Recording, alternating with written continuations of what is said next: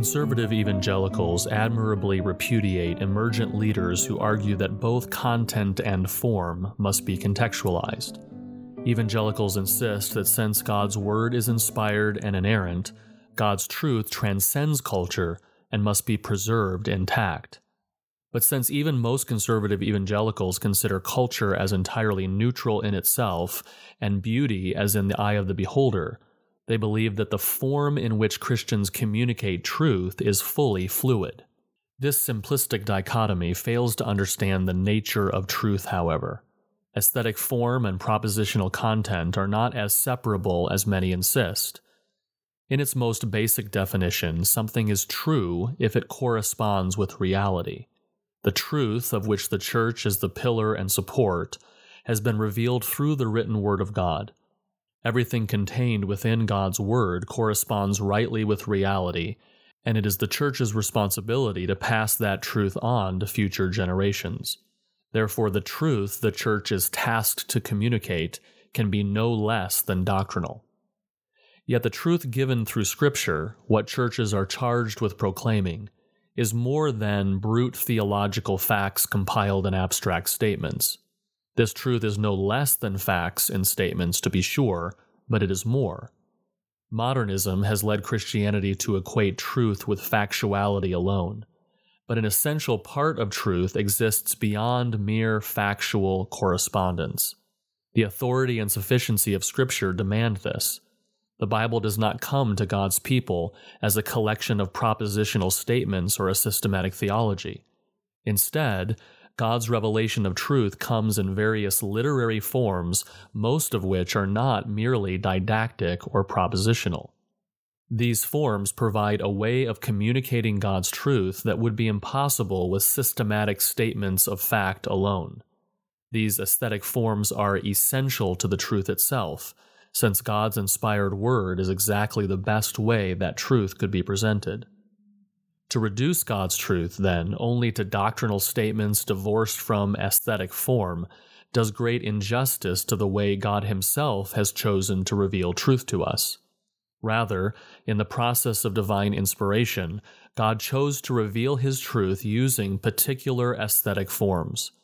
Most evangelicals, however, view the Bible, and by extension truth, as merely propositional. Most evangelicals, however, view the Bible, and by extension truth, as merely propositional. To most, whatever aesthetic aspects are present in Scripture are incidental at best, and for many a distraction. Truth is simply something to believe and perhaps get excited about. To be clear, this argument does not deny the propositional nature of truth. Truth can, and indeed often must, be summarized in propositional statements. The argument at present is that truth is more than mere propositions. Nor is this argument for two kinds of truth, one propositional and the other not. The argument here is that truth is always both propositional and aesthetic. Thus, what churches are charged with communicating is not only a collection of propositions that correspond to God's reality, but also aesthetic ways of expressing these ideas that likewise correspond to God's reality. Churches are committed to proclaiming not just intellectual facts, but the faith that was once for all delivered to the saints the faith is more than facts. Faith is right facts combined with the affection of trust. Faith is right facts felt rightly. If truth is more than factual correspondence, if it has an aesthetic aspect to it, then both the apprehension and the presentation of truth involve more than just intellect. They involve the aesthetic part of man, in particular, his imagination. Today, the term imagination is used to mean something more similar to fiction. Yet the imagination is much more than the dreamer's fantasy or the lover's wish. Human imagination is the way in which we interpret facts, and is thus the way in which we make sense of truth. If God's reality is more than just facts, and therefore truth is more than mere factual accuracy, Imagination is what allows people to perceive the part of truth that is beyond intellectual knowledge alone.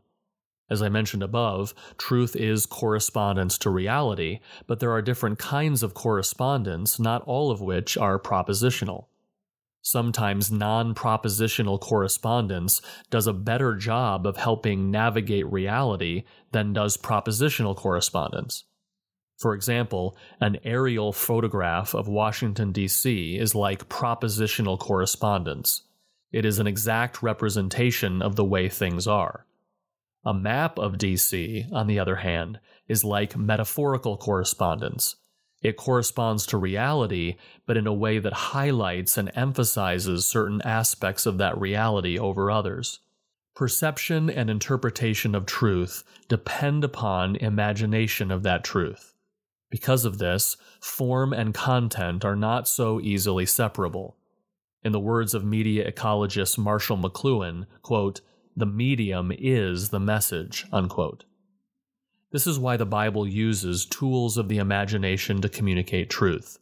It contains literary forms that utilize various aesthetic devices, not just to decorate truth or make it more interesting, but in order to rightly shape our imagination of truth. The point here is that if churches communicate propositional statements of truth alone in the form of systematic theology and doctrinal confession, and yet they have not preserved a biblically informed imagination of those facts, they have not succeeded in communicating the truth. Commitment to the verbal plenary inspiration of Scripture implies that God inspired the Bible's ideas, words, and aesthetic forms and this demands a commitment to expressing not just the ideas of truth expressed in the Bible, but also the way those ideas are imagined through Scripture's various aesthetic forms. You can read this essay at g3min.org.